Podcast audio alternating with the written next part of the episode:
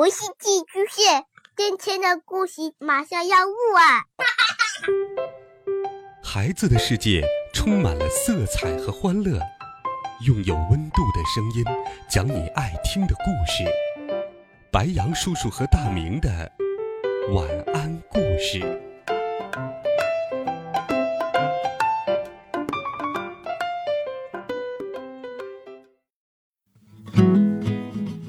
小朋友们、同学们，大家好，欢迎收听白羊叔叔讲故事。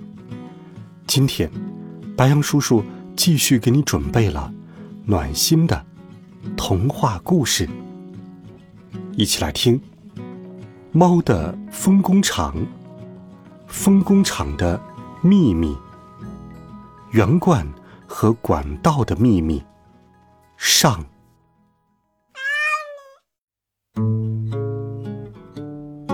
离小镇上的大路不远处，有一座小山坡。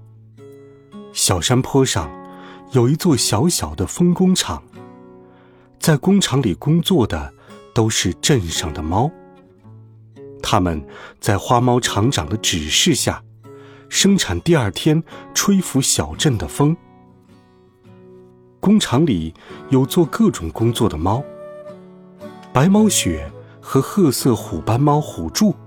是研究风的，佩罗利是给猫们做午餐的，灰猫布拉利的工作十分重要，他是制作风标本的。在这里工作的不只有猫，还有一只名叫哈克的狗，它担任搅拌师的工作，负责搅拌锅里的风源。除了这几位以外，还有好多其他的猫员工。其中，年龄最小的一只叫做努鲁鲁，是只黑猫。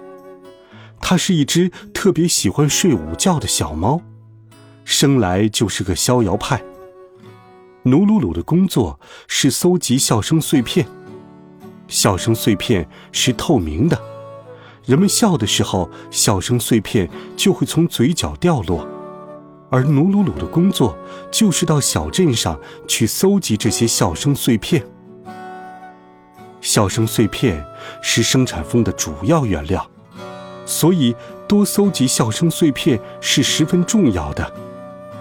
可努鲁鲁是一只贪睡的小猫，它只要在镇子上见到不错的椅子，就会上去眯一会儿；见着能晒得到阳光的地方，又要去眯一会儿。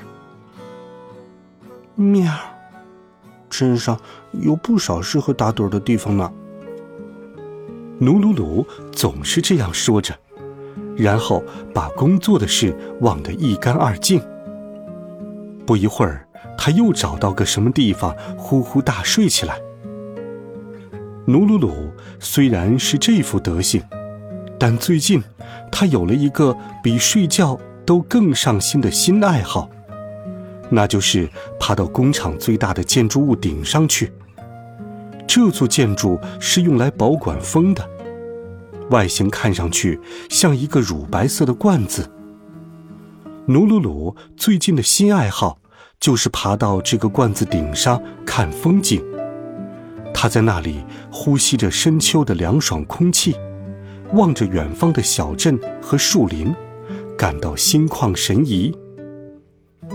严格来说，要是没有厂长的许可，谁都不能爬到圆罐子顶上去。灰猫布拉利除了制作风标本之外，还负责圆罐子的清扫工作。每次打扫之前，他都会抱着一个笔记本去找厂长签字。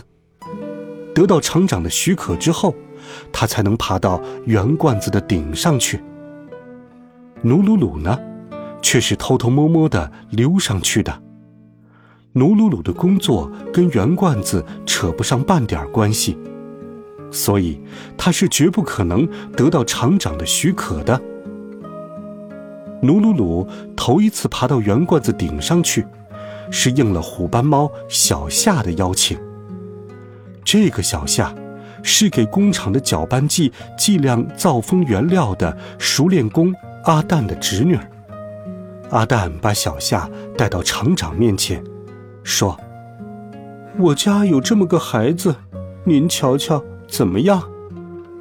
这个孩子呀，一点都不认生，挺有精神头的。他呀，就喜欢搜集东西。小夏是个女孩，年纪稍微比努鲁鲁大一点儿。她的身体细细的，尾巴长长的。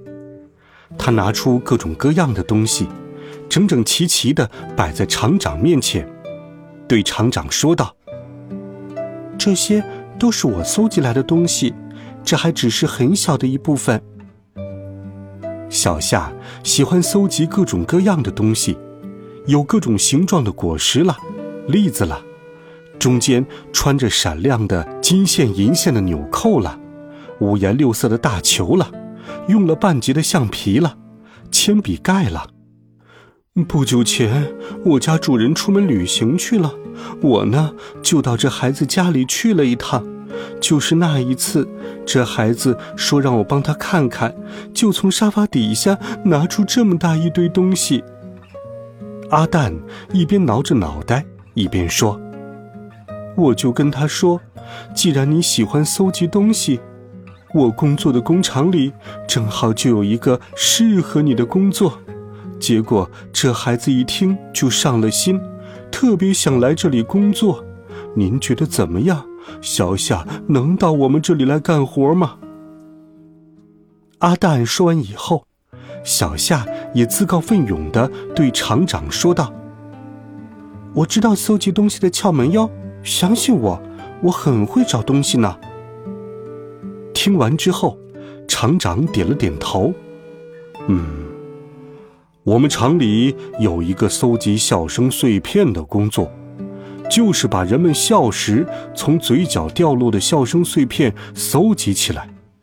这份工作人手总是不够，你真是给我介绍了一个好帮手啊！听到厂长这样说，小夏高兴得不得了。所以，现在是小夏和努鲁鲁一起搭伴。搜集笑声碎片。小夏是一只活泼开朗的猫，它爱说爱笑，尤其擅长搜集笑声碎片。要我说呀，笑声碎片这东西，我们如果只是埋头走的话，可是找不着的。我呢，有一个提高效率的小窍门，那就是根据准确的定位来找。打个比方，如果去公园的话。那就先去秋千前面找，滑梯下面也不少呢。虽说上学路上也散落着不少笑声碎片，但孩子们总是不知不觉的就把碎片踢到沟里去了，所以一开始就从沟里找比较好。对了，时间也很重要，比起早上，在下午放学的时候去搜集笑声碎片会更好的。